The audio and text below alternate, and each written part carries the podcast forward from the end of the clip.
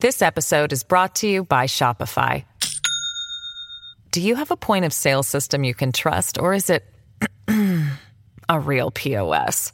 You need Shopify for retail. From accepting payments to managing inventory, Shopify POS has everything you need to sell in person. Go to shopify.com slash system, all lowercase, to take your retail business to the next level today. That's shopify.com slash system. If you're struggling to lose weight, you've probably heard about weight loss medications like Wegovy or Zepbound, and you might be wondering if they're right for you. Meet PlushCare, a leading telehealth provider with doctors who are there for you day and night to partner with you in your weight loss journey. If you qualify, they can safely prescribe you medication from the comfort of your own home. To get started, visit plushcare.com slash weight loss. That's plushcare.com slash weight loss. Plushcare.com slash weight loss. Can we talk about what's going on in the country? We got gas prices are falling.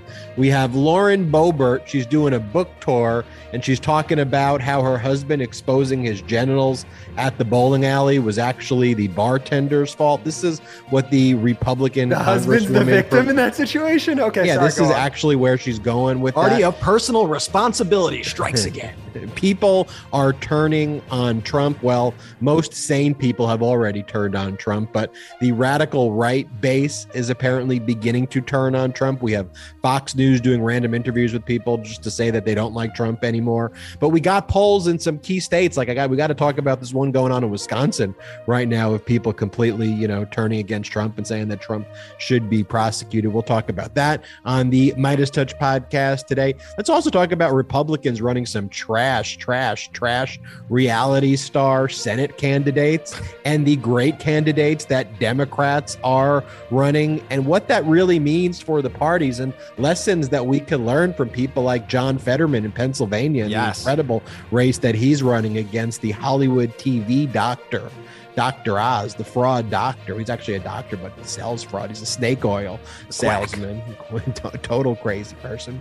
Um, and let's also talk about um, things that have been happening since Roe v. Wade was overturned. What's going on in the states itself? What are Democrats doing? Passing bills to codify Roe v. Wade, make sure people can have safe travel outside of state. We could talk about Republican radical right resistance to that. And we should talk about real people stories. People are sharing stories. Women are sharing stories on Twitter about being pulled over as they're crossing the border to another state. We talk about borders, crossing borders to another state. That GOP Handmaid's Tale video that we produced at MeidasTouch is becoming a reality. And one story we want to share in particular was a professor going with their daughter across state lines um, for a softball game and being pulled over by cops. At, literally, the video. Literally, the video. We'll talk about all this and more on the MeidasTouch podcast. We talk about our guest. We have deal. Michigan Supreme Court Justice, the Honorable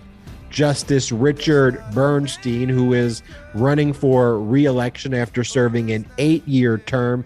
They say justice is blind. Well, he is the first blind justice Actually, actually blind justice on the Michigan Supreme Court. And what an incredible, incredible story background. I mean, first off, in addition to becoming a Michigan Supreme Court justice, he's represented persons with disabilities in the most impactful uh, cases Mhm. uh, of our time. We're talking about giving persons with disability access to airplanes, buses.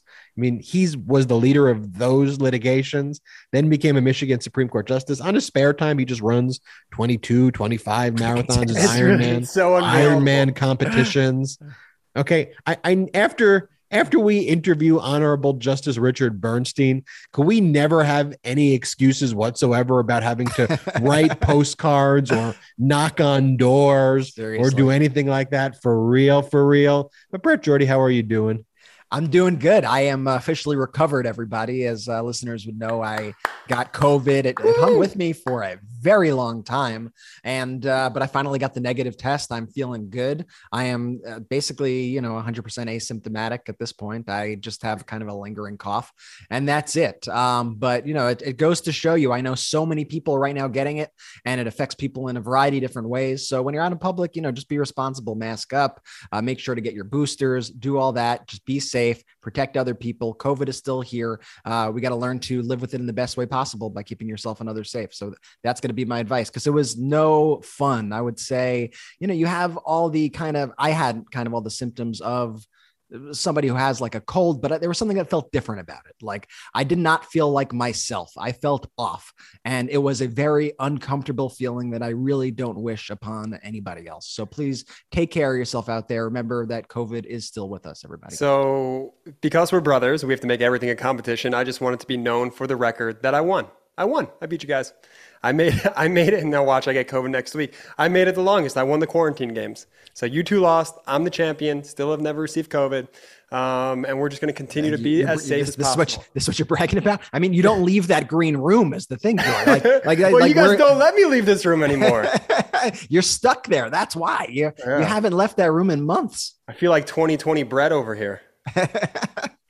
Jordy's reading some additional scripts uh, for the MeidasTouch YouTube channel, and uh, Jordy's now Professor Jordy Meiselas over there. But I want to, you're doing a great, great job there, Jordy, on the YouTube channel. Everybody, we appreciate the rapid growth of the MeidasTouch YouTube channel. And Jordy is doing some incredible breaking news, some incredible legal analysis. Jordy is kind of a very versatile guy, very learned, learned Jordy Meiselas is what will. Uh, um, so gas prices are falling. And of course, when gas prices fall, that's usually a time where Republicans move on to the next uh, kind of distraction. So now Republicans are blaming the White House for one, taking credit for gas prices falling. Um, they're blaming the White House for gas prices falling too quickly, and if that could impact small businesses. And really, the media just publishes what the radical right wing says. Like, there's really no challenge to that. And this Washington Post, Brett, they did a great op ed. It was a great article that basically really highlighted the media and how the media has like really worked incredibly hard in overdrive in trying to prove that they're fair to undermine the Biden administration because they thought that they went hard on Trump. They didn't go hard on Trump, first of all. The media went weak on Trump. They were cowards when it came to Trump. Occasionally they would write an article, but Trump is a criminal fascist and the media failed to do their job. One of the reasons, and Trump played them like a fiddle and continues to play them like a fiddle. Brett, but this op-ed, I want you to talk about it. It goes on very accurately to say no matter what the issue is, okay, whether it's the baby formula crisis, whether it's gas prices, whatever it is, the crisis du jour of the day, they make a huge deal about it bigger than the fact that like we had a criminal fascist former president who tried to overthrow the government led yeah. by a true cabal of freaking criminals who are still out there posing with AR-15s and running around like bragging about their fascism. But yeah. let's not focus on that. Let's focus on everything that you know crises that develop because of international economic you know markets just the way the world works. Let's blame it all on biden. And when biden takes steps to fix it let's not give him credit for fixing it. Let's just move on to the next thing and the uh-huh. next thing and the next thing. And that op-ed did a really really really good job talking about it and the piece is called How Media Coverage Drove Biden's Political Plunge. It's by Perry Bacon Jr. I recommend you guys read it because it provides a lot of good context about what we've seen over these past couple of years. And I know there are some people out there that are like, why are you so critical on the media? Why, why, why, why do you keep complaining? Because it's important. You know, someone's got to watch the Watchmen out there. And I think there are a lot of incredible journalists doing such great jobs, especially at a local level. These people crush it. They're there, they're on the ground, they're speaking with people, they're doing such a good job. But there is a problem with the the way, the national mainstream media, when we say the mainstream media, the national media, the big cable networks, the big papers. And by the way, this isn't us calling it out here. This is a Washington Post columnist calling out themselves here for this. We need to be cognizant of the fact as to what's going on here because it affects political opinion. And this also talks about studies that shows how this coverage has impacted political opinion. Because at the end of the day, what we're dealing with in the United States right now, it's not this, these ideas versus that ideas. It's not, oh, he's got this belief and he's got that belief. And the media is conditioned to present ideas forward in that way. And so what happens is you end up giving the same amount of balance to an insurrectionist's point of view as you do to the actual truth. And what Republicans have realized is that they could just be complete disinformation centers. It does not matter what the truth is whatsoever. They could say whatever they damn well please because they know that they will get a headline, they will get a quote, whatever it is they, they are saying will then be repeated in the media it may not even be repeated completely favorably, but it will be repeated in a way that gives it legitimacy. And then people start asking questions. And we saw this go back. You know, I, I, I've been reading for now the second time Dan Pfeiffer's book, Battling the Big Lie, which I, I really recommend that you people read because it is, it, it nails this exact issue right here. And if you go back, even thinking about the Obama stuff, when people said Obama wasn't born here, think about all the coverage that they gave to Donald Trump and voices like that, all the questions that President Obama was asked at the time, candidate Obama when he was asked, well, how, what's your response going to be? Are you born there? Can we see the birth certificate? Oh, that's your birth certificate. What about the long form birth certificate? And they keep moving the goalposts and keep asking these questions and they get it into the psyche of the American public. And that affects public opinion, that affects polls. And that's what's happening here. And Republicans have known, have learned how to weaponize this media against us and against itself, by the way. It's not good for the media to behave like this. So I hope that we could get past it. I think at the same time, what people like the Biden administration and Democrats need to realize is that this is how the media operates. So, how do you play in that space? How do you play in the space when the media is giving more coverage to a fist bump which is actually probably one of the uh, ruder uh, greetings that you could give a Saudi prince when you meet with him but when you're abroad, as opposed to some of the other things we've witnessed, bowing and the ceremonies we saw with Trump. That is all of a sudden the spicy thing that they want to talk about nonstop ad nauseum instead of the actual substance. How many things have you actually heard about the trip itself? How many things right. have you actually heard about the discussions about what went on and how it's going to affect your life, how it's going to affect the world?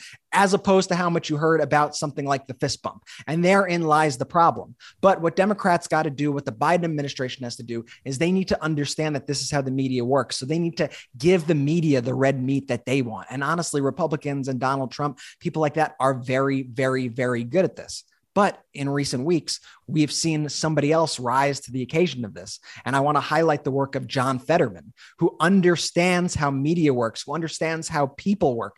And he understands the messaging game. And he should be a template for all Democrats to explore as, oh, this is how you break through. This is how you own the narrative. This is how you get the media speaking about you. This is how you go on the offensive. And this is how you connect with people in a values based way. All these things are tied together. And it's important that we're paying attention to the full picture of everything.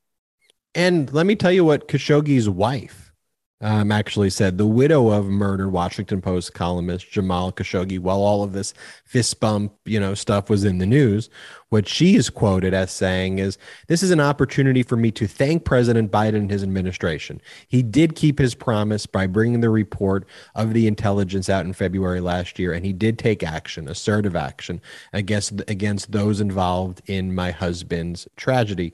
She called Biden's visit, quote, practical diplomatically, and added that, quote, Jamal would not like it if regular diplomacy was disrupted. So there you hear it from Jamal Khashoggi. Got the chills as you read that. Yeah, you hear from Jamal Khashoggi's wife of what she thought of President Biden's diplomacy there. But you're right, Brett. The media is not reporting it accurately, but it is incumbent on President Biden and the Biden administration to realize what the media is doing. And someone who does realize it and is doing a great job is John Fetterman out in Pennsylvania. Let's go. It, it, it is, you know, to, to some Democrats, you can look at some of the stunts that Fetterman did. And Fetterman, you know, flew the the plane. He hired a plane to fly over Jersey Shore with the batter that Welcome says home, Dr. Dr. Oz, Oz." welcome to New Jersey. Fetterman uh, purchased a cameo, one of those videos from uh, what's her name from the Jersey Shore, from so good. from the Jersey Shore. Why, why don't we play the play the Snooki clip for everybody? Absolutely. Hey, Mehmet. This is Nicole Snooki. Um, and I'm from Jersey Shore. I don't know if you've seen of it before.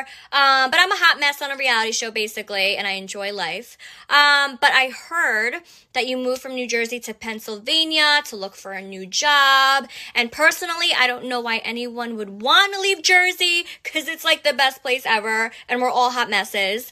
Um, but I want to say best of luck to you. I know you're away from home and you're in a new place, but Jersey will not forget you. I just want to let you know will not forget you. Um, and don't worry because you'll be back home in Jersey soon. This is only temporary. So good luck. You got this, and Jersey loves you. Mwah. That's the most brilliant use of campaign funds I have ever dollar for dollar, cent for cent. That the is amount the most of earned trolling. media alone that Fetterman had picked up from that one cameo is 200x what he spent on, on, on the cameo itself. And the fact that we're still talking about that a week later is just so hilarious. And but but it really plays to a bigger thing. Fetterman, to what we were speaking about before, knows how to get out of the way of all the, the politics and politics, if that makes sense. He could relate to people on a personal level and he's playing with people's emotions in a positive way. And he's making his race something fun that people want to engage with instead of the more mundane, buttoned up suit and tie. The guy walks out in a, in a hoodie and shorts every morning, every campaign rally. He's amazing. He's exactly what Pittsburgh, he's exactly what Pennsylvania wants and needs. Jordy, it speaks to authenticity at the end of the day. Authenticity. This cannot be replicated by simply purchasing another cameo, another candidate purchasing another cameo and trying to get a gotcha or flying a plane or whatever it is. It has to speak to the authenticity of the candidate and, and how you connect with people and their values and how they feel about you rather than how they think about your policies are going to be like it, it- oh, it's almost the way you make people feel is much more important than individual policy. And for too long, we've listened to politics on an academic level where we look at the polls, we try to see, oh, well, voters seem to care about inflation and gas prices and X, Y, and Z. And so I should be talking about X, Y, and Z. No, no, you realize Republicans never do that. Republicans set the conversation. Republicans are the ones who go gas prices, gas prices, gas prices, gas prices, and make that an issue. Republicans are the ones who hammer these home. So we need to learn from this, right? We need to learn that that's how we need to be. And so I want to read a little bit of this thread from Dante Atkins that I saw online because I think it just so nails it. This he's a progressive communicator and strategist. And he basically said that he, describes that John Fetterman has taken this one issue, and that's the issue of Dr. Oz's residency. And he has crushed him with this one issue over and over and over by all the means that we were discussing.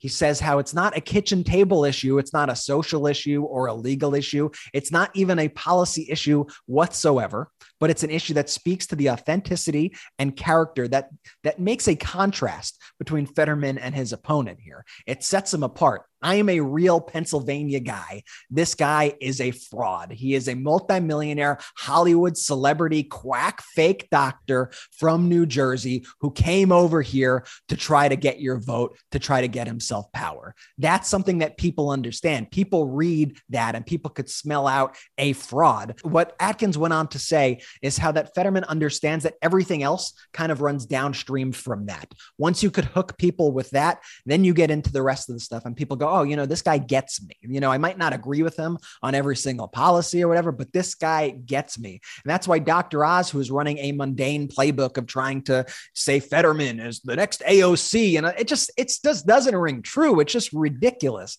And so Fetterman is able to just stomp him every step of the way, every single day, and is humiliating Oz. Like, frankly, this uh, next to Herschel Walker's campaign, I don't know which is worse, or Kelly Loeffler's campaign, this is one of the most humiliating, one of the most poorly run campaigns It's that I've ever true. seen by Oz. It's so true. I said that last night before we toss it back over to Ben because Ben's giving us the evil eyes that he really wants to No, speak. it's not even lies. Those are just my eyes, man. My- is that Dr. Oz, Dr. Oz's campaign that he's running? I mean, I can't think of a worse campaign than other just to compare it to Kelly Loeffler's campaign uh, from 2020. I mean, it is just such, he's getting just destroyed by Fetterman. And one more thing before I kick it back to Ben, before he jumps through the Zoom and beats me up, is that I've spoken to people in Pittsburgh, in Pennsylvania, from both sides of the spectrum. And I know there's also Philadelphia, but I'm not going to relate to that because I'm not in Philadelphia. Is that everybody here who I've spoken to they don't like Oz. They know he's a phony. They know he's a carpetbagger who moved here from New Jersey to try and steal the Senate seat, and they would rather vote for one of their own. It actually, though, works. That template works really everywhere. And Democrats need to replicate it. That idea, Jordy, that you bring up of phoniness, because this radical right fascist Republican are some of the phoniest, gaslighting, liars, and so disconnected with the actual polls out there of what the American people want. They just try to latch on to scare people and latch on to some cultural issue to try to make up something. That's why they talk about Mr. Potato Heads and Sesame Street because they're actually big liars and they're trying to distract. If you think about what a liar does when you try to cross examine a liar, right? What's the first thing they do? They try to just bring up some other topic and if you let them bring up the other topic, which the media does, sometimes that becomes the narrative. But call all of these phonies out and you go over Jordy to your other state. It's a big Jordy election this year because I'm you got stoked. Jordy's current residence in Pittsburgh in Pennsylvania. You got Jordy's college alma mater in Ohio, where you have the Tim Ryan JD Vance race taking place. And Tim Ryan is running a similar playbook there of being an authentic Ohio person against JD Vance, who's an outsider, viewed as this Hollywood, San Francisco plant that's been put in there to be funded with this radical right wing Peter Thiel Hollywood agenda and is just a puppet, a puppet to Peter Thiel versus I'm running as an authentic, uh, you know, Ohioan um, who's representing the people over here. So you see that taking place there as well. And then Herschel Walker is just a, a, disaster as a candidate. And there in Georgia, we just have to wait for those debates. Like I cannot wait for the for, from the perspective of content creators. Jordy, you think you're busy now? Every one of Herschel Walker's answers are going to be a clip, but the overall point here is that Republicans are picking really unqualified reality TV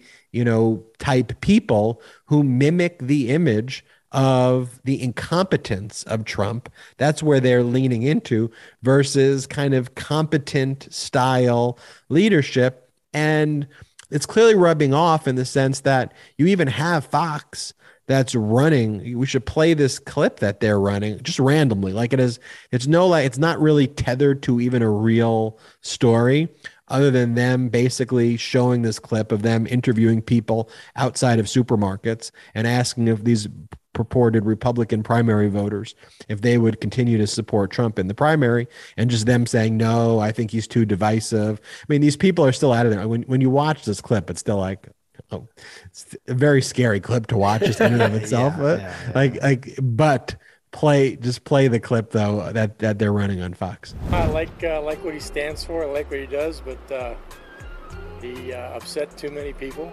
and he upset them really bad. So I don't think he's good for the party. He needs to get back in. That he already had gained that respect from all the world leaders and finish what he, you know, started. It's too bad that he did what he did do and was fought the whole way along on darn near everything that he did but that's what happened. So I'd like to see him not run. If he did, I would vote for him, but I would not recommend he runs. I, I, I voted for Trump both times, and I, I, I love him. I, I, think he was a good candidate, but I think his time has passed.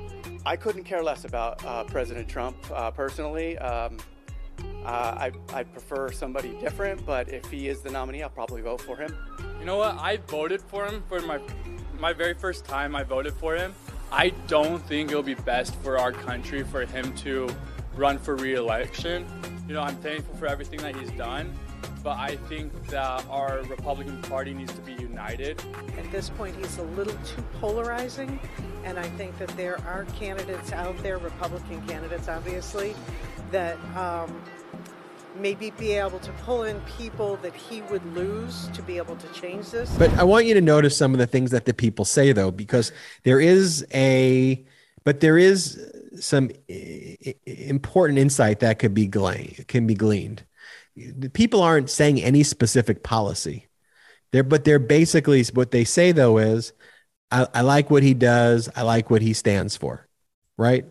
At the broadest level. They're not going into any policy. And we've seen the clips over and over and again, you know, with the people who interview the Trump supporters and they ask them, well, tell me about the policy. Tell me what it stands for. And to short circuit all of those videos, mostly all Republican voters never know what he supports, never knows what he stands for. And when you actually ask the Republican voters the questions, they actually believe things that he doesn't believe when you actually and it doesn't really take a lot of questions takes like four questions to get them completely to admit that they support policies against trump. But usually on the first question you could ask them so you can name a policy you know and they'll say things like oh well he loves america. He loves america. Yeah. but there's an important point there too of eh, that's important to people to love america you know, and to stand. We can talk about where America needs to be fixed. We can talk about how we can improve America, but we also have to be very cognizant of the fact that America is a great nation. And there's a reason that we all still love the United States of America. And when Democrats run, we shouldn't let the radical right wing co-opt the flag. We did a great piece on our MeidasTouch YouTube channel, third generation Navy fighter pilot, uh, Ken Harbaugh, who did this great clip.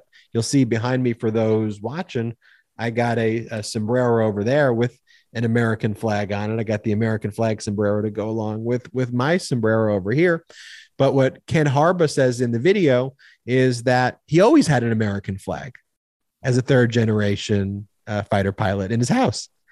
But now when he goes and he sees the flag on a pickup truck and he's with friends as well, he knows that it has a different meaning as it was co opted mm-hmm. by insurrectionists. But we shouldn't let it be co opted by insurrectionists. We shouldn't let it be co opted by these, you know, by these absolute phonies. I even think too, Brett, about that Steve Bannon clip. It was uh we, we put it on the MeidasTouch YouTube channel, and it was Steve Bannon talking about uh, how this was in October before the election, where he told this group of people, no matter what the results are, Trump is going to claim that he wins the uh-huh. election. Uh-huh. Yeah. Um, why don't you just just play that quick part of that clip for a second? And what Trump's going to do is just declare victory, right? He's going to declare victory. It, but it, that doesn't mean he's the winner. He's just going to say he's the winner. Okay, you know the room that he was in? He's in a room where it's a group of people like his main financier someone i think who's declared bankruptcy recently but at that time was a chinese billionaire um, who was funding the bannon operation so you think about all of the language that they use talking about China, you know, China, China and this and that. The guy's in a room talking about overthrowing an election days before the election with a Chinese billionaire who's now bankrupt, who's the main funder of right wing disinfo at the time. Just think about that. Just think about that there democrats need to focus on things like that and they need to hammer it over and over and over again, Brett. And Ben, that's why that we here on the show try to highlight those democratic voices because we got to be positive about this too, and we got to uplift people in the space, you know? And so that's why the other day I sent out a tweet and I said, let's acknowledge some of the incredible messaging that we've seen. Some people who have set the template for others, the Mallory McMorrows, the Karen uh, Berg in Kentucky, who we had on this show, uh, Joanna McClinton, who gave a passionate speech about abortion rights the other day, John Fetterman, Beto O'Rourke. I mean, you can, you name it, Gloria Johnson, Eric Swalwell, Jamie Raskin, Gavin Newsom, Pete Buttigieg, Val Demings. We are seeing a lot of good messaging messaging out there. So I don't want to hear these messaging excuses from people, but it's up to us to uplift those messages and to show others that this is how it's done. You don't just have to tell people what you're going to do. You have to make people feel a certain way. Couldn't agree with you more, Brett. And then what else I would talk about too goes back to the media, right? With the media saying, um, what's your view of the Democrats since that they haven't been able to pass any legislation or they haven't done anything since Roe v. Wade has been overturned? You know, you, you hear some semblance of that, you know, in different media channels. Oh, the Democrats haven't done anything. Da, da, da. It fundamentally doesn't understand what our political system is, how our system works, or what the Democrats are doing. I want to talk briefly about what the Democrats have done since Roe v. Wade has been overturned. Democrats have passed the bill in the House to codify Roe v. Wade. Every single Republican voted against that bill. It goes to the Senate, where it will be filibustered by the Republican parties. Uh, the Democrats have passed a bill to allow and to protect women who travel across state lines, who cross the border, to make sure that they're not arrested um, as they're crossing the border from one state to the other, where from a state where abortion is illegal to a state where abortion is legal. Every Democrat voted in favor of that bill. It finds its way to the Senate. The Republicans are going to filibuster. All but three Republicans voted against that bill. One of the Republicans who did support that bill, though, who I should mention, is Adam Kinzinger. Democrats. I, I just got to say how sick it is that essentially, I mean, they want to ban women from crossing state lines. They want to tell you that you are actually not allowed to travel from state to state. They think they have that kind of say over your body. They think that you are their property. Think about what that means when they say you are not allowed to travel freely throughout this country if you meet these certain conditions, if you are a woman.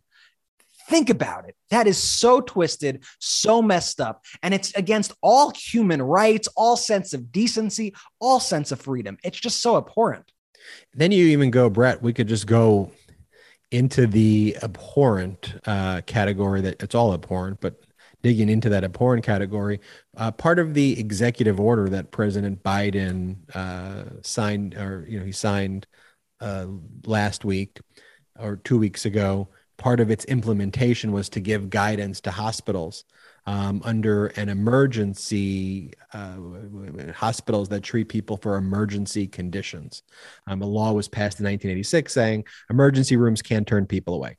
So Biden gave guidance that said that also applies to abortion care. If a woman shows up at the hospital and needs an abortion and it's an emergency condition, we don't care what state you're in um, even if the state bans abortion, hospital, you have to provide emergency care for that woman.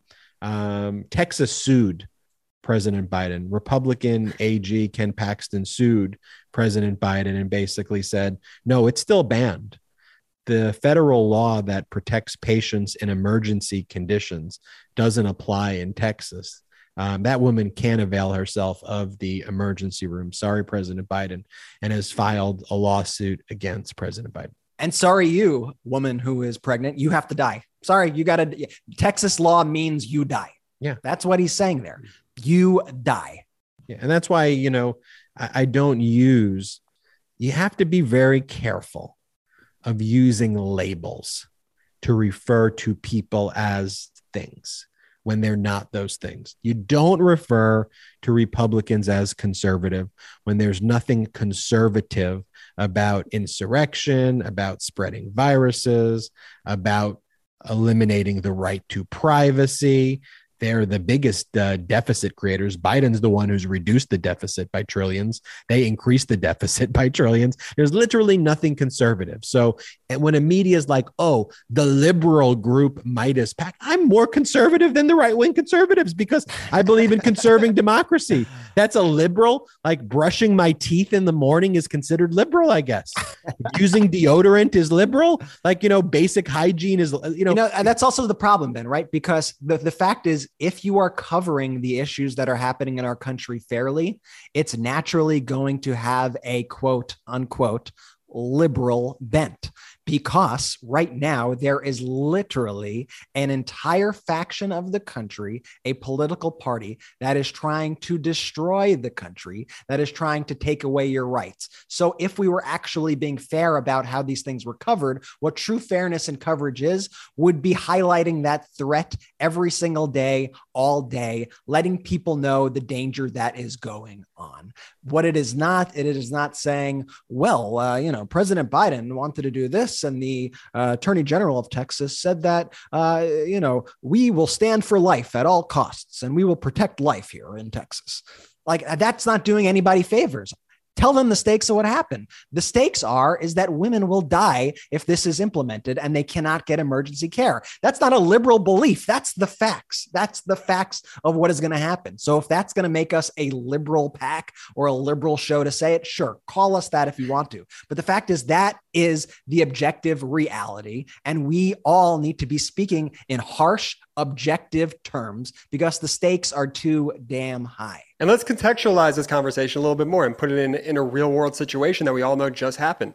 The little girl, the 10 year old girl who was raped from Ohio and had to go to Indiana for the abortion, Texas is saying, no, you have to have, you have to have that rapist baby. There's nothing you could do about that 10 year old girl. And, and you know what? We're going to give that rapist more rights than we're going to give you. It's so pathetic and just infuriating. And it should make your fucking skin crawl.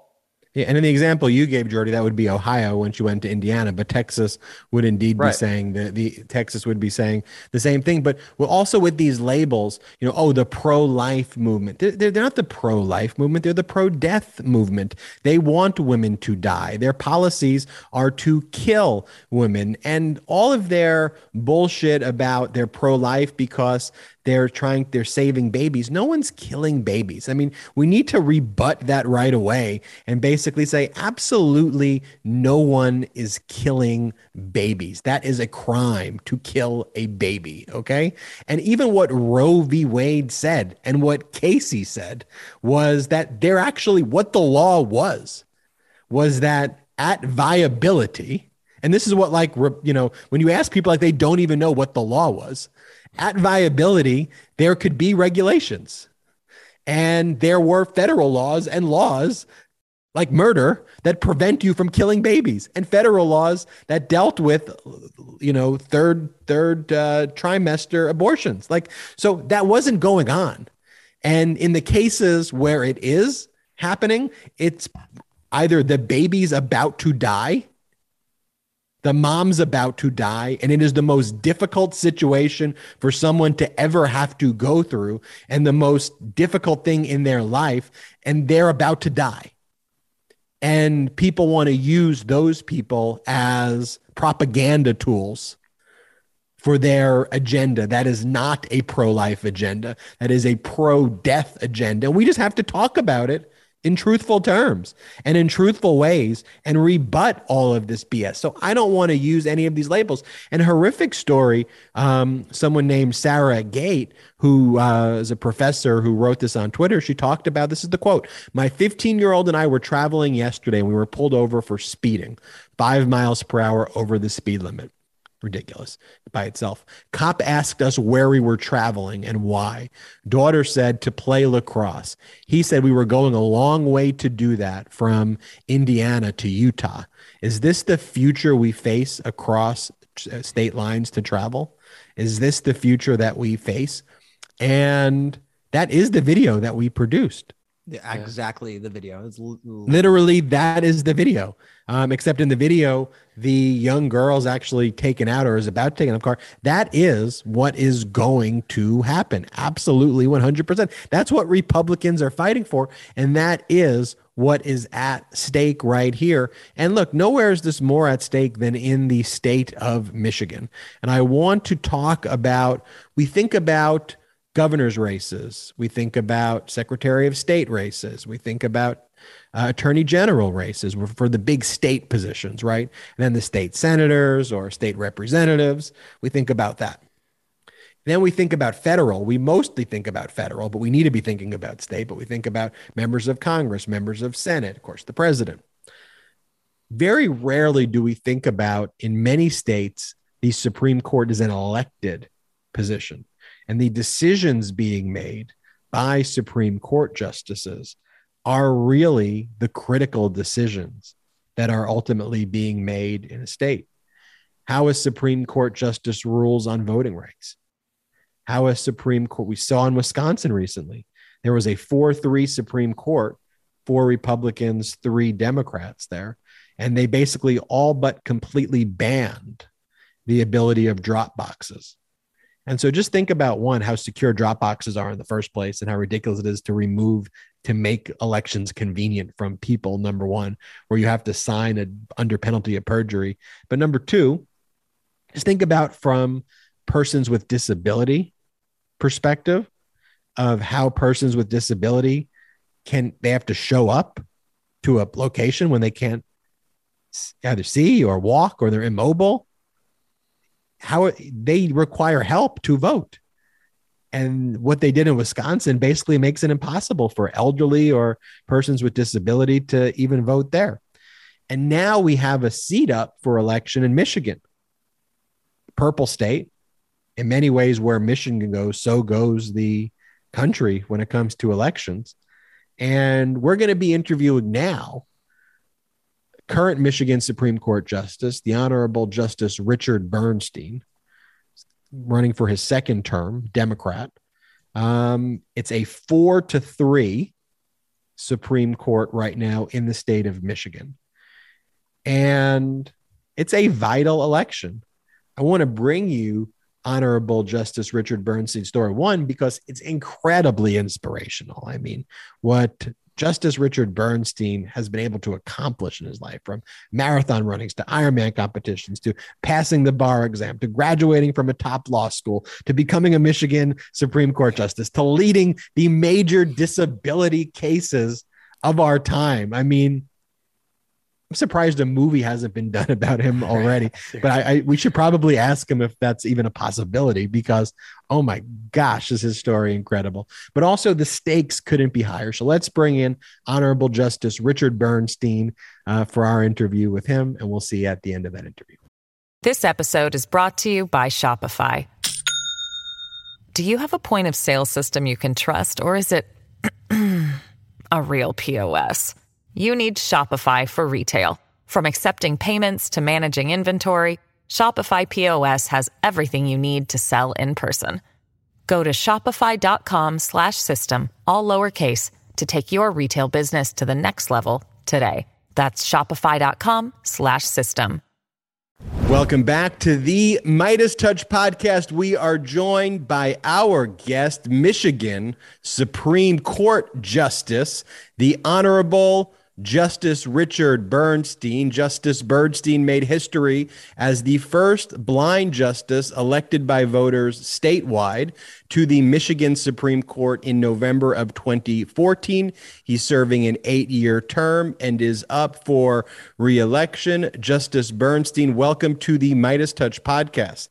Oh, thank you so much for having me. I am so excited to be with you today. Justice Bernstein, I have to ask you if you can tell our listeners and viewers just a little bit about your background um, before being a justice on the Michigan Supreme Court, which is an elected position running course, as a Democrat, um, quite the history representing uh, disabled persons in some major litigation in Michigan, working with the Department of Justice. Can you tell us just a little bit about some of those major cases you handled when you were in private practice before running and how significant they were? Well, sure. And, and I think it's important to point out I'm actually blind. So, um, as a blind person, I think that I, I, ultimately believe I really represent the idea of blind justice, um, that justice should ultimately be blind, right? And in fact, the campaign slogan is blind justice. I mean, you can't get more corny than that, right? But, but the thing is, is that when you when you emphasize the fact and let people know that you're blind, they ask questions and it allows for barriers to come down. It allows for stigmas to be erased. But my entire passion has always been to represent people with disabilities and special needs who otherwise didn't have representation. And I'll just tell you a very quick story. When I was in law school, I went to Northwestern. And it was an incredible struggle just to stay in school because if it takes you an hour to do something, it takes me five hours to do the same thing. So I was struggling and I just wanted to desperately graduate because I knew that if I could graduate from law school, then I could dedicate myself to really trying to make life better for folks who otherwise don't have a voice or who have to struggle the same way I do. And ultimately, when I was at Northwestern, it was a kind of a cold, brutal night. I remember I'm kind of a religious, spiritual person. I remember praying to the Creator and I said, God, if you give me the chance to graduate from law school and pass the bar, I will dedicate my entire professional career to representing people with disabilities and special needs who otherwise cannot afford legal representation. And miraculously, after graduating from Northwestern and passing the bar exam, I went back to my family firm and I said, Look, a promise is a promise. And, you know, miraculously, my family, my brother, my sister, my parents said, okay, you know what? if this is what you believe in, if this is what you want to do, you can establish a public services division within the law firm. Basically, what we would do is the cases I took on, and they were David versus Goliath cases. It was myself, and I had uh, two wonderful college students that I would work with. And we would take the cases that nobody would take.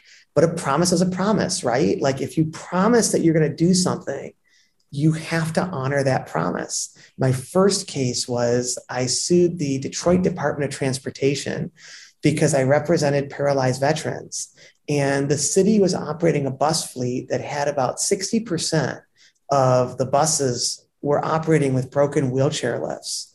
And the problem with that was you had veteran who couldn't get to medical appointments or couldn't get back home after treatment and they would wind up in bus shelters because they get stuck in transfers.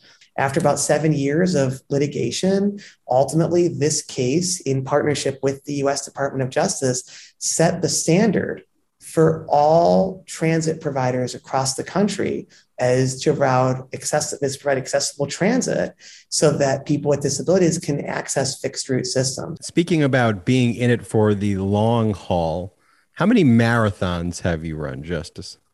Well, I have been blessed. I have completed 25 marathons. Oh my god. Oh my god. I also completed a full Ironman competition, which is for those that are not familiar, is a 2.4 mile swim, a 112 mile bike, and a 26.2 mile run. And it took two years of training in order to, to do the Ironman. But I just really believe that that we're here for something bigger than ourselves and i just believe that like you have to use the time that you're given to do something that's going to have an impact and that's going to result in making change for other people endurance competitions are the absolute greatest thing that you could do as a blind person because really what it does is it translates into every other aspect of your life. And no matter how challenging or painful or difficult it ultimately becomes what you really come to realize is once you get through an endurance competition and you're blind and you're facing these kind of challenges, it really gives you that energy and that spirituality to kind of do everything better because you realize how resilient you are because you have no choice but to finish. Let's talk about the endurance in those other areas of life that that prepares you for and i think no one's been more prepared than you sitting on the michigan supreme court as one of the elected justices starting with being elected in 2014 you know I, I, we mentioned this before um, the interview on the MeidasTouch podcast, just how significant the Michigan Supreme Court is in making critical decisions um, that will impact our democracy. But I'd like to focus on three issues, you know, in particular, you know, and I understand there are, given that you are a sitting Supreme Court justice, just so our viewers and listeners know, I, I definitely understand there are limitations on what can and can't be said. Um, but at the highest level, I think our people would love to know some insight into just what's at stake and the decisions that come before you. Um, so, you know, one of the most important issues that will be becoming, you know, that or that the Michigan Supreme Court justices or all Supreme Court justices across the country will have to deal with is voting rights and the importance of voting rights. So, at the highest level, what can you share um, about your election in connection with what's at stake for voting rights? Absolutely. So I, I just want to say, um, I'm just going to quote the canons because all good judges always quote the canons. And ultimately, just simply say that what we're going to be talking about now is solely and exclusively procedure. Um, we're not going to be in, in no circumstance or situation will I be stating any position on any matter. So, no position on any matter or any uh, you'll never hear from me a position on any merit or any issue that's coming before the court. Uh, but what we will engage with is a discussion of procedure. So everything we're talking about right now is procedural, and, um, in no way will discuss the merits of any pending or um, activities that are currently before the court. But I think it's fair to say that um, the road to the White House will go directly through the Michigan Supreme Court. Basically, a presidential election, for all intents purposes, is 50 state elections. What that means is that each individual state will determine its protocol and policy and procedure for how an election is ultimately to be run and how an election is to be administered. So, what, the, what does that mean? Basically, these are not, this is a question that is for the state courts because, again, the state decides off of its own kind of rules what is appropriate or inappropriate for how an election within that state is going to be administered. So, what does that mean?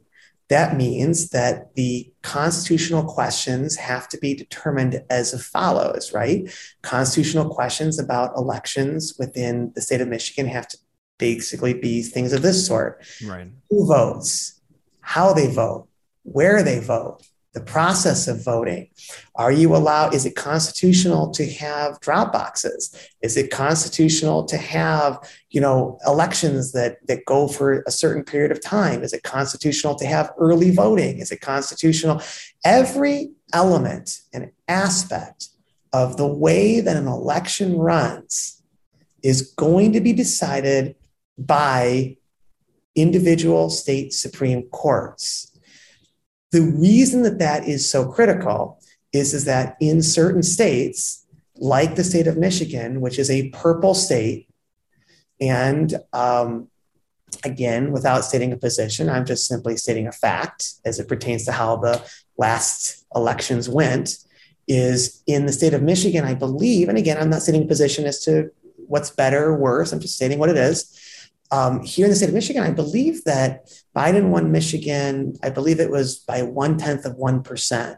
So it's a very close race. So, what's going to happen in races that are as close as that is, is that you're going to have litigation that is going to have to determine every facet and aspect and attribute of how the election is going to be run. I will give you a very quick example about what happened in Wisconsin. Just I think it's a good example to kind of show an example of litigation that has already been concluded. So this litigation is over. Wisconsin does it the same way we do it, which I believe that it perhaps is a, a four three Republican court. Michigan, you have four Democrats, three Republicans. that's flip side. mm-hmm. Right. That's just that's how the courts go, right?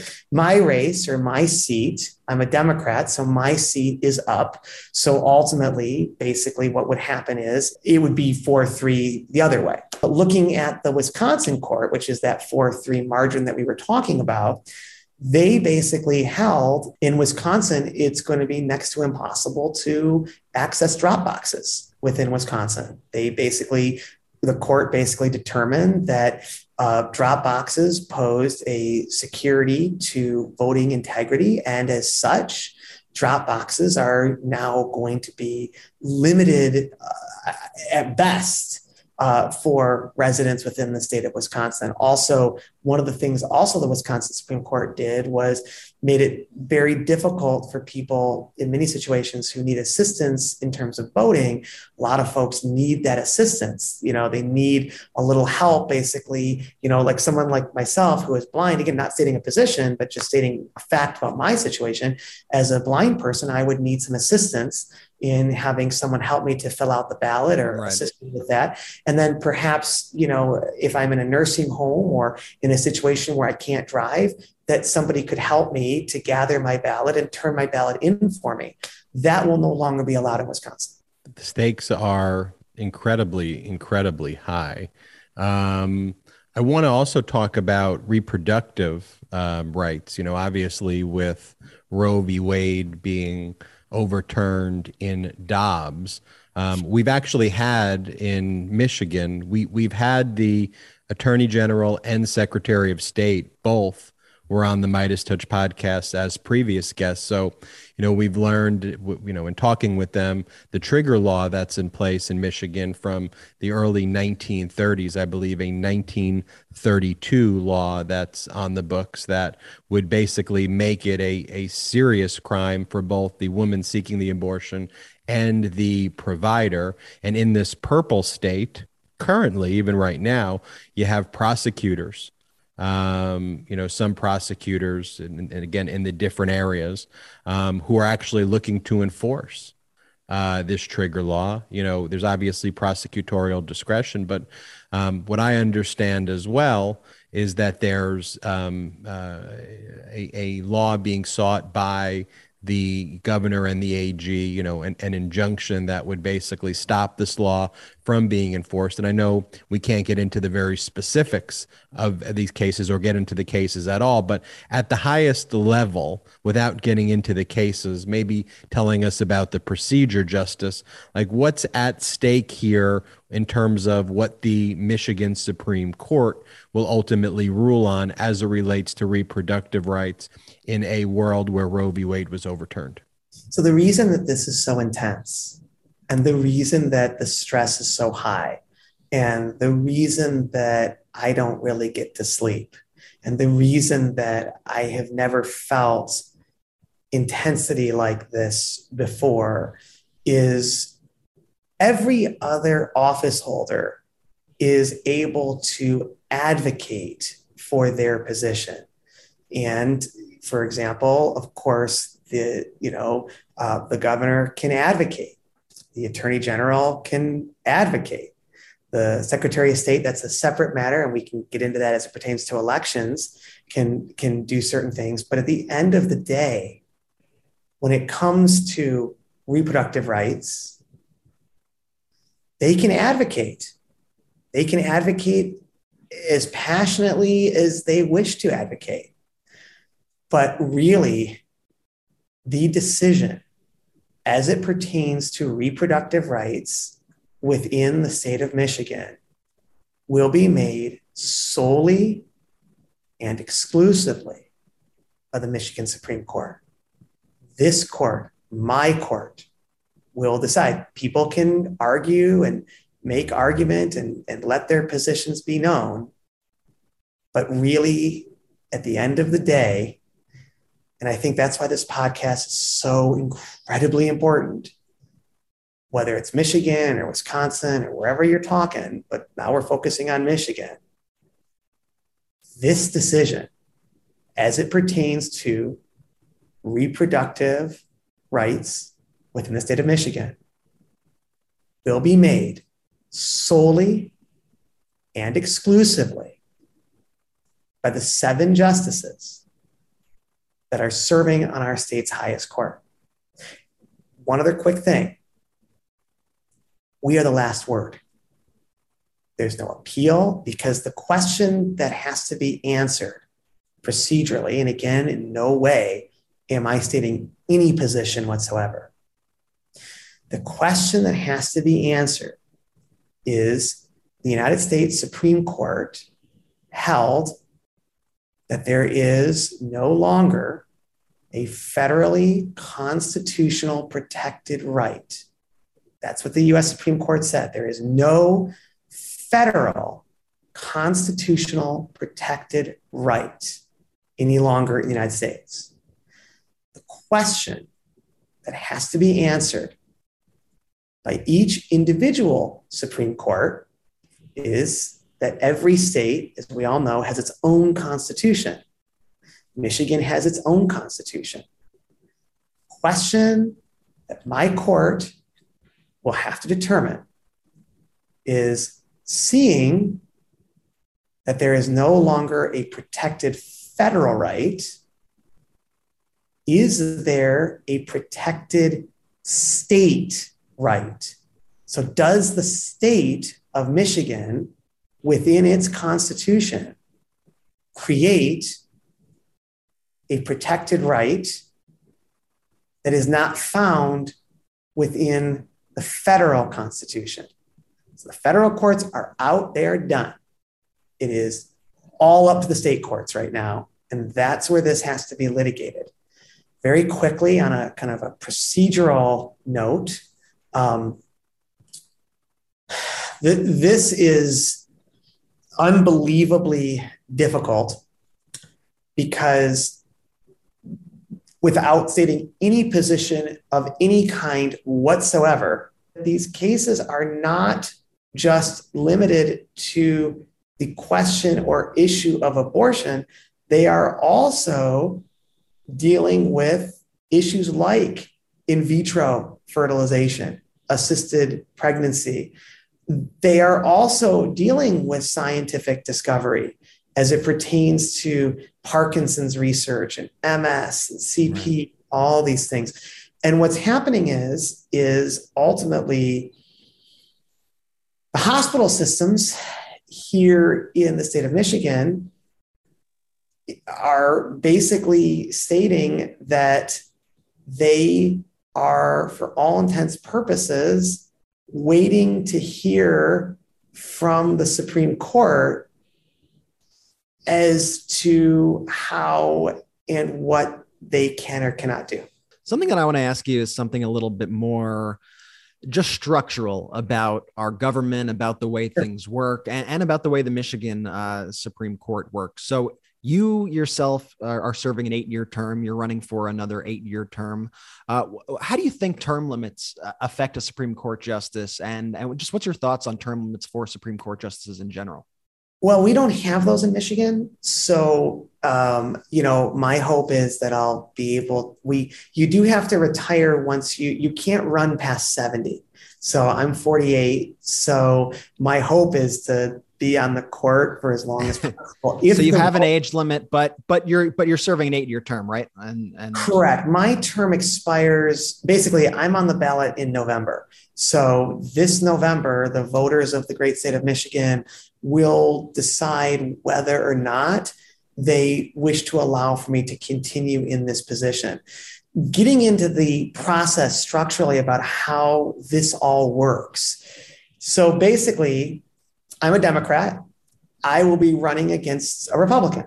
It's just, it's a unique system that Michigan uses. Every state does it a little differently. Some states do it like us, but others don't. But the way it works here in Michigan is I'm a Democrat. I am running as a Democrat, right? It's that yeah. simple. The Republicans will be nominating a Republican. And that, and, and what happens in these races, which is something that I imagine a lot of your viewers will be surprised by is it's very much analogous to running for like Senate, or it's very much analogous to running for Attorney General. It's very much analogous to running for, you know, like a position that you like governor in a lot of oh, ways. It's, it's fascinating to watch. Absolutely. Because here's what happens, right?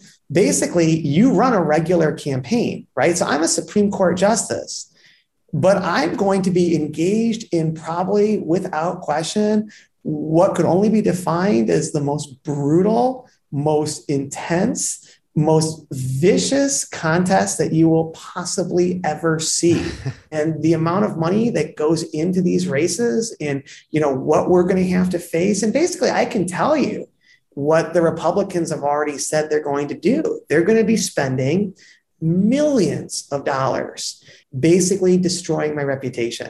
That's how this is going to be. So if so you're wild. Oh, it's going to be brutal. It's so such a wild.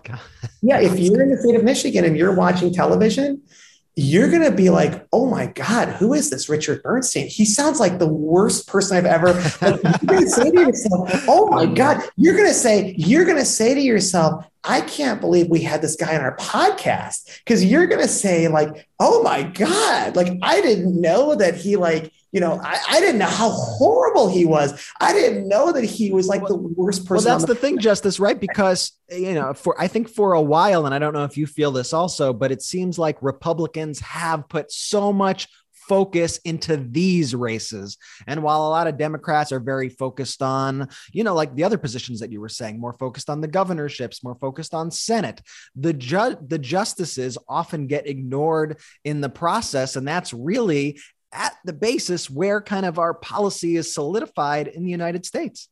Thank God for you saying that because seriously, you've just basically said the most important thing that you can possibly say, which is at the end of the day, whether it's Michigan, Wisconsin, Illinois, I don't, whatever it is, right? But it really, where it comes to play is in divided government, right? So in Michigan, we have a Democratic governor and a Republican legislature, right? So when you have a state that's purple and when you have a state that is divided government, for all intents purposes, all of the major decisions that people care about is decided by the state Supreme Court. It's just that simple. Yes. Ultimately, the only thing that the Republicans can do is if they want to flip the court, is they've got to take me out. Let's say the Republicans lose everything in Michigan.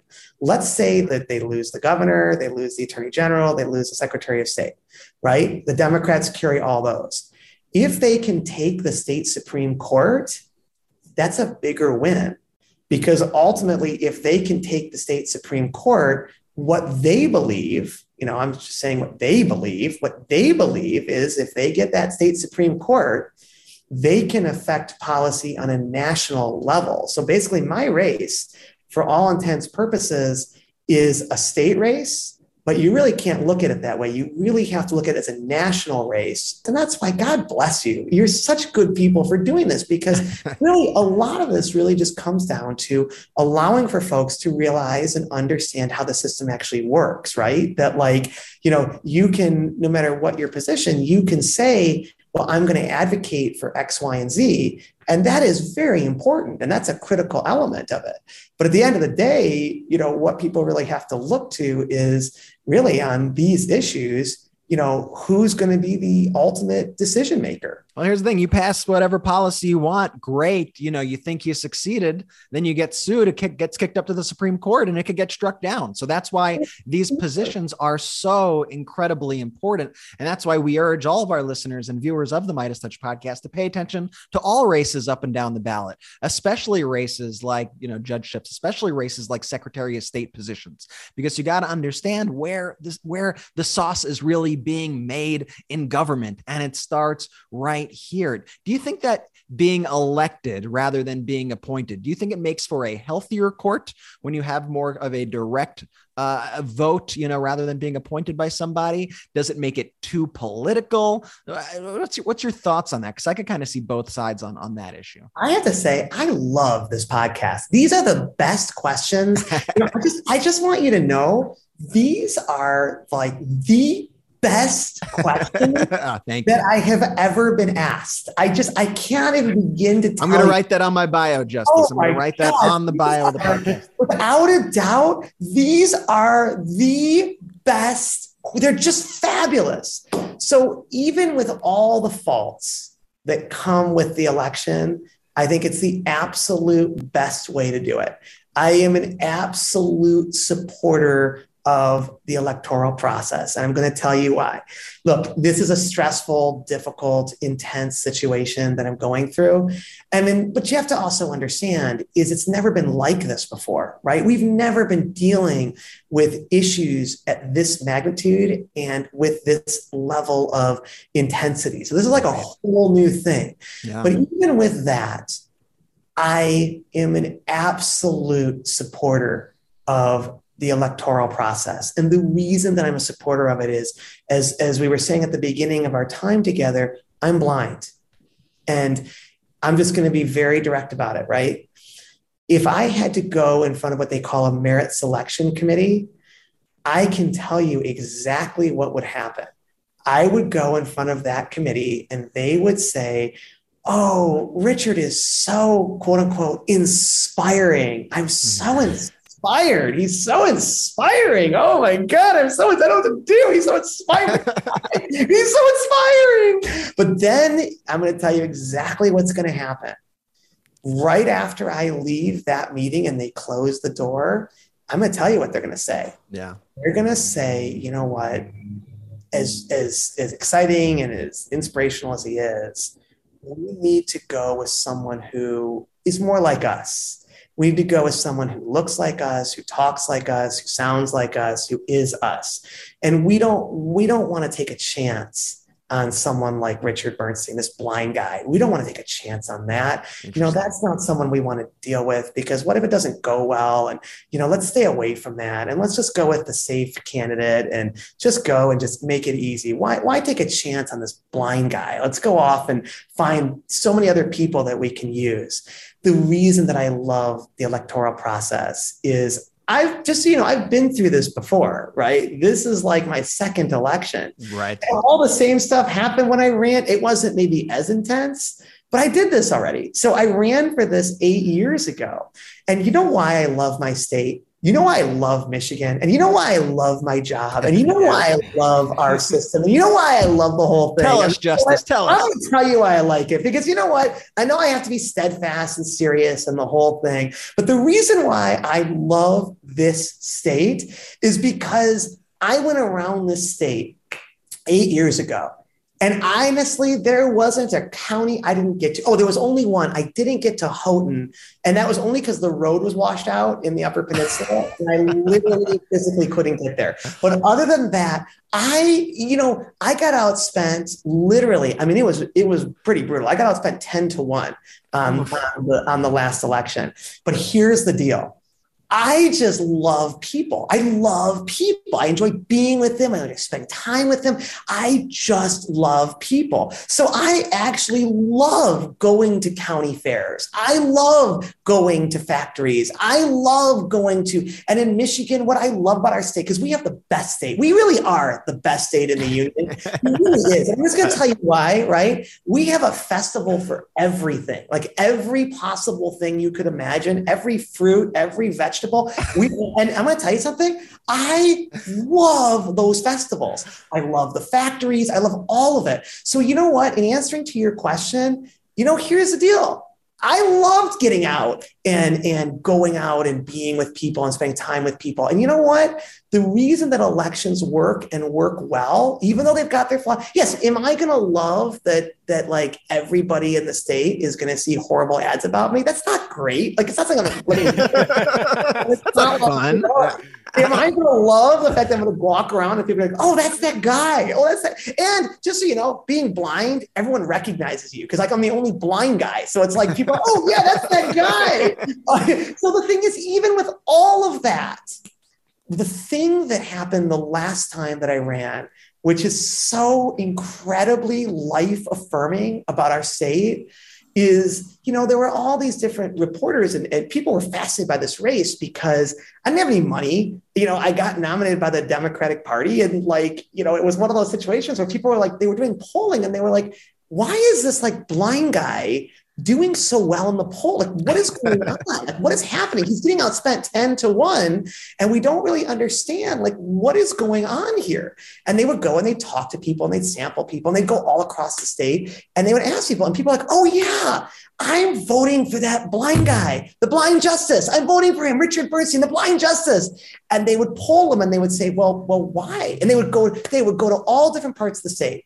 And what people would say whether they were liberal or conservative or whatever it was, people would say the following thing to the to the to the newspapers and to the interviewers or to the pollsters.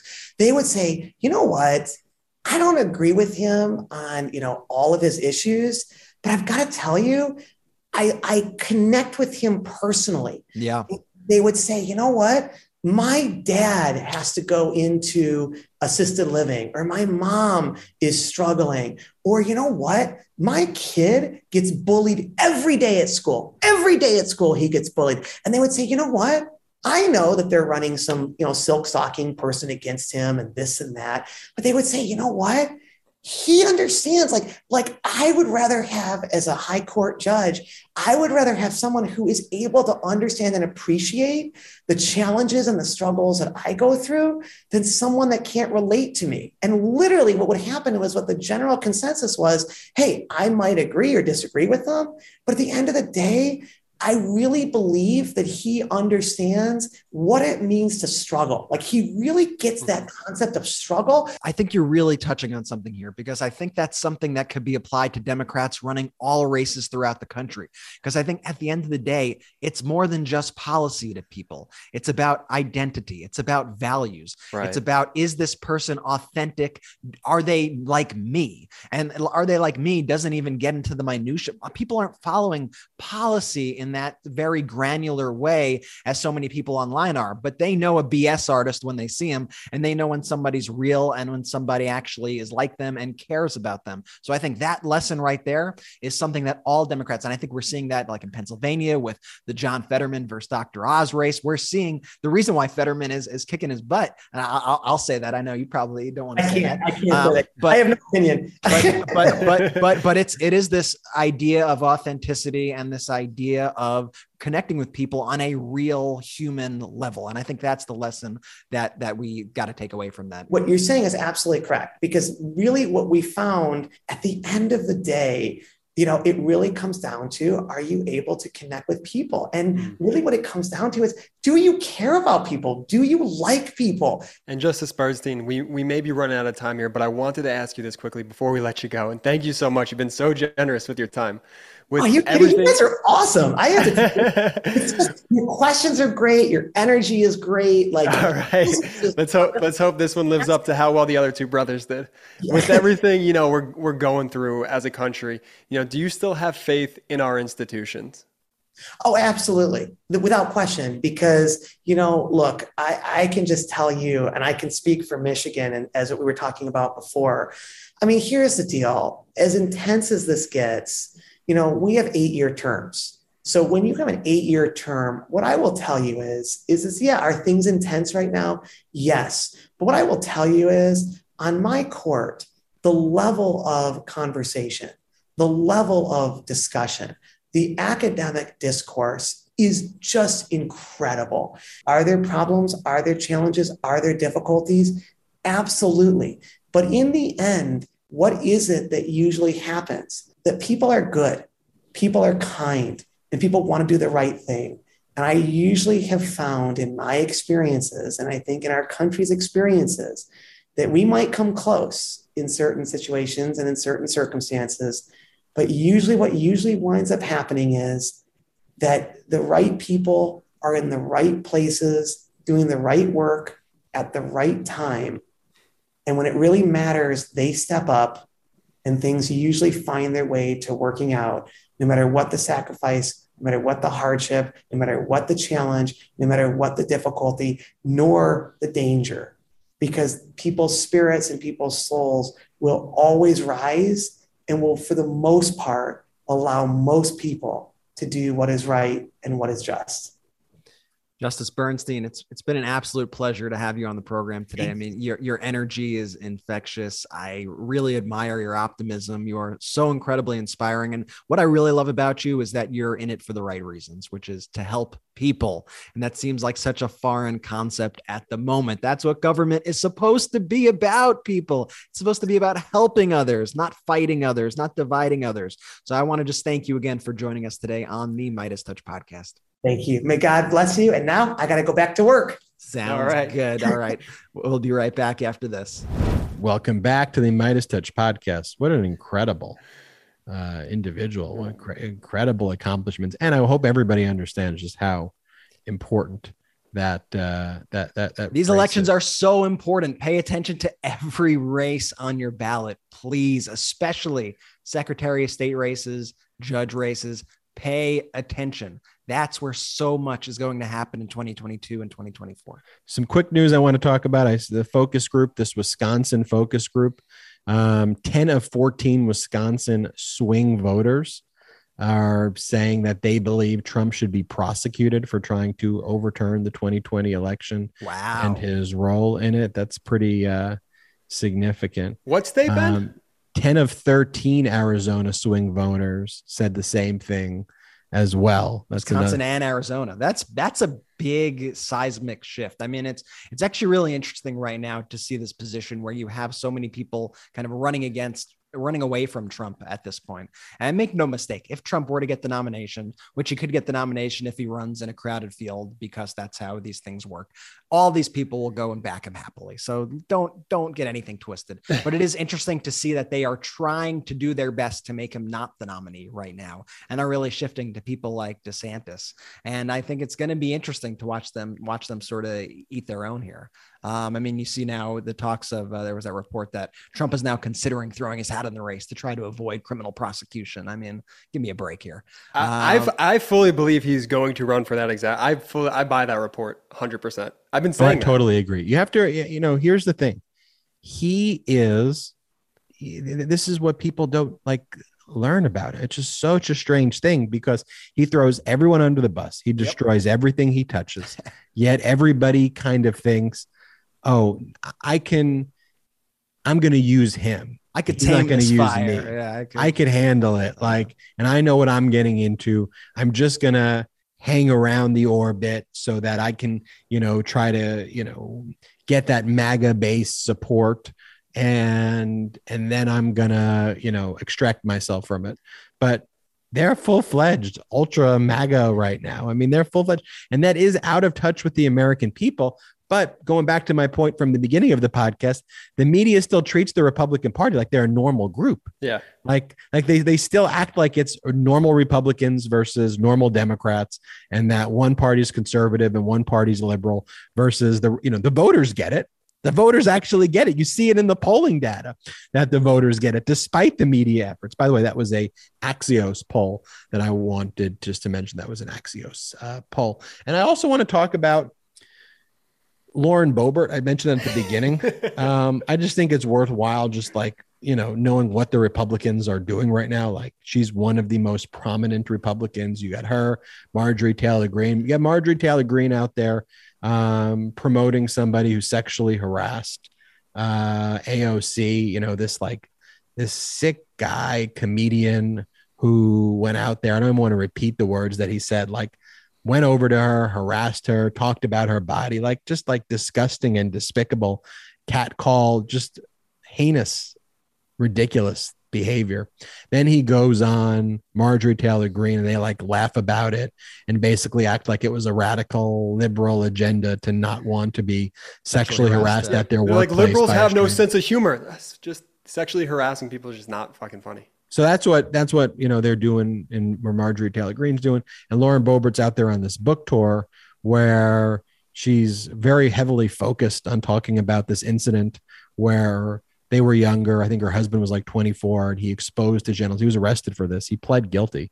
Um, he exposed his genitals to two underage girls, and Lauren Boebert's out there saying that it was actually And Boebert was there, I think, too. she was there. She doesn't mention that in her book. Speak though. About speak about talk about grooming. yeah, I don't think she was. She doesn't mention that in her book, or she like glosses over the fact that she was present there. And she, ba- her story. This is what her story is: that her husband was talking to the bartender that he has a tattoo on his genitals, and the bartender said, "Let me see, let me see," and he was getting uncomfortable with the bartender asking to see the tattoo on his genitals. And so he went to pull out his genitals to prove because he was getting uncomfortable based on the questioning.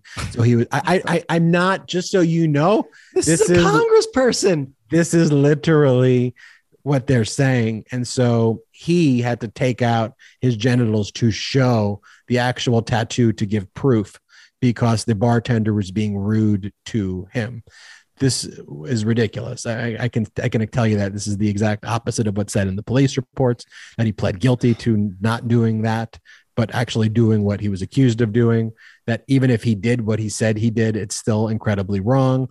And that she's out there on a book tour as a member of Congress as a member of Congress. Not here are ways that I'm going to help Colorado. Not here are ways that I think we could improve the country. But speaking about her husband's genitals, who he exposed when he exposed them to underage girls and trying to defend, like that's her focus because they don't care about real issues that Americans care about. There is a void here that we all need to step into and say, listen, let's talk to people like people again. Let's talk to people about normal things. These people are wackadoos. These people are crazy. Let's speak to people on a human to human level, connect with them the same way Justice Bernstein wants to connect with people and actually help people. Have you subscribed to the MeidasTouch uh, audio channel where you get these podcasts? If you haven't, make sure you subscribe to the audio channel. To all our YouTube listeners out there, we love our YouTube uh, listeners and viewers out there. But do me a favor too this helps us in the algorithm. Right now, I want you to go over to MeidasTouch where you can download the audio and just click subscribe to the audio and do me a favor. When the episodes come up can you please just just click the episode as well? MeidasTouch i mean we're crushing it on youtube. It's crushing it on the audio. This message is really resonating.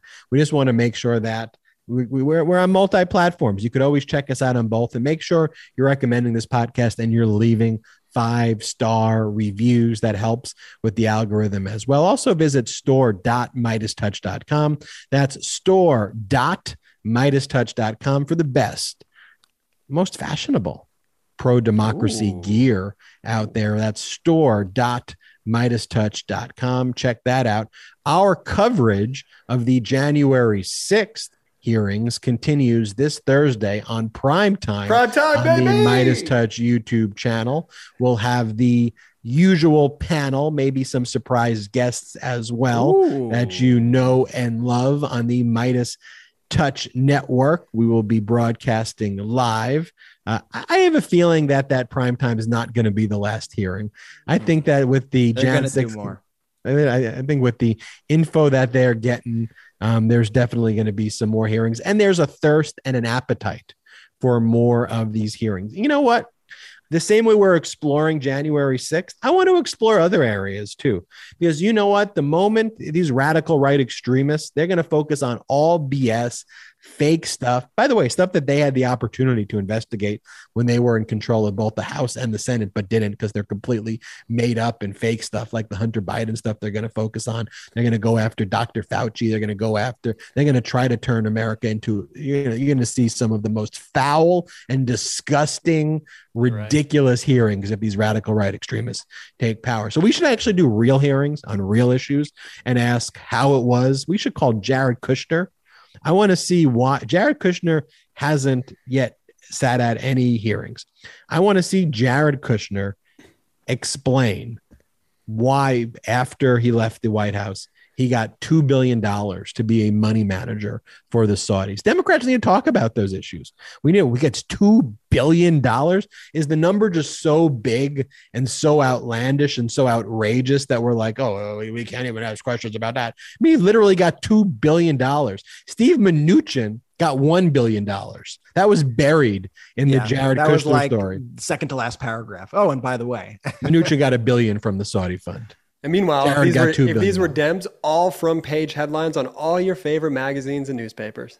But that's why we need to make it the story. Like, don't say like, oh, you know, p- voters don't care about Kushner and the Saudis. He's not in. Go- talk about it every second. Like, like pick an issue and hammer it home. Hammer it. Say this week we're going to talk about this corruption. Boom, boom, boom, boom, boom, boom. This week we're going to talk about this. Boom, boom. Relentless.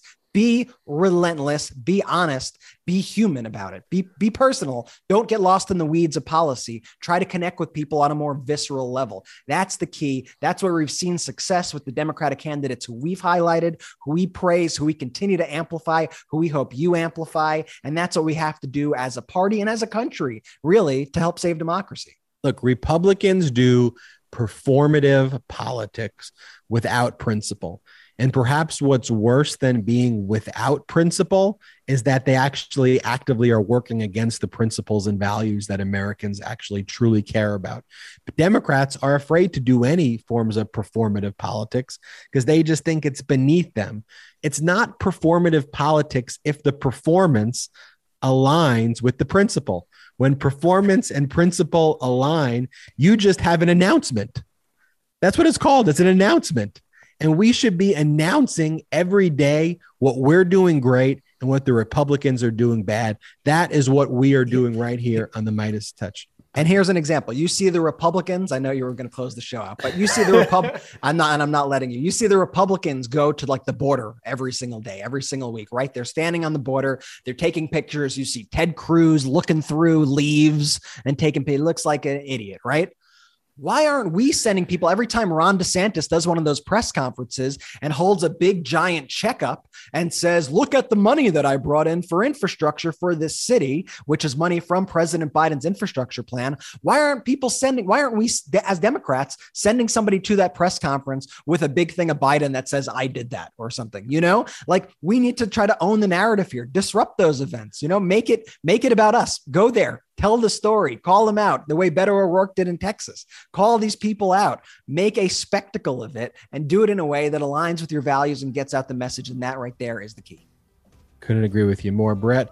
Great joining everybody on this episode of the Midas Touch podcast. Special thanks to our guest, Michigan Supreme Court Justice, the Honorable Justice Richard Bernstein. We'll see you next time on the MeidasTouch podcast. Ben, Brett, and Jordy with a simple message for you, Jay.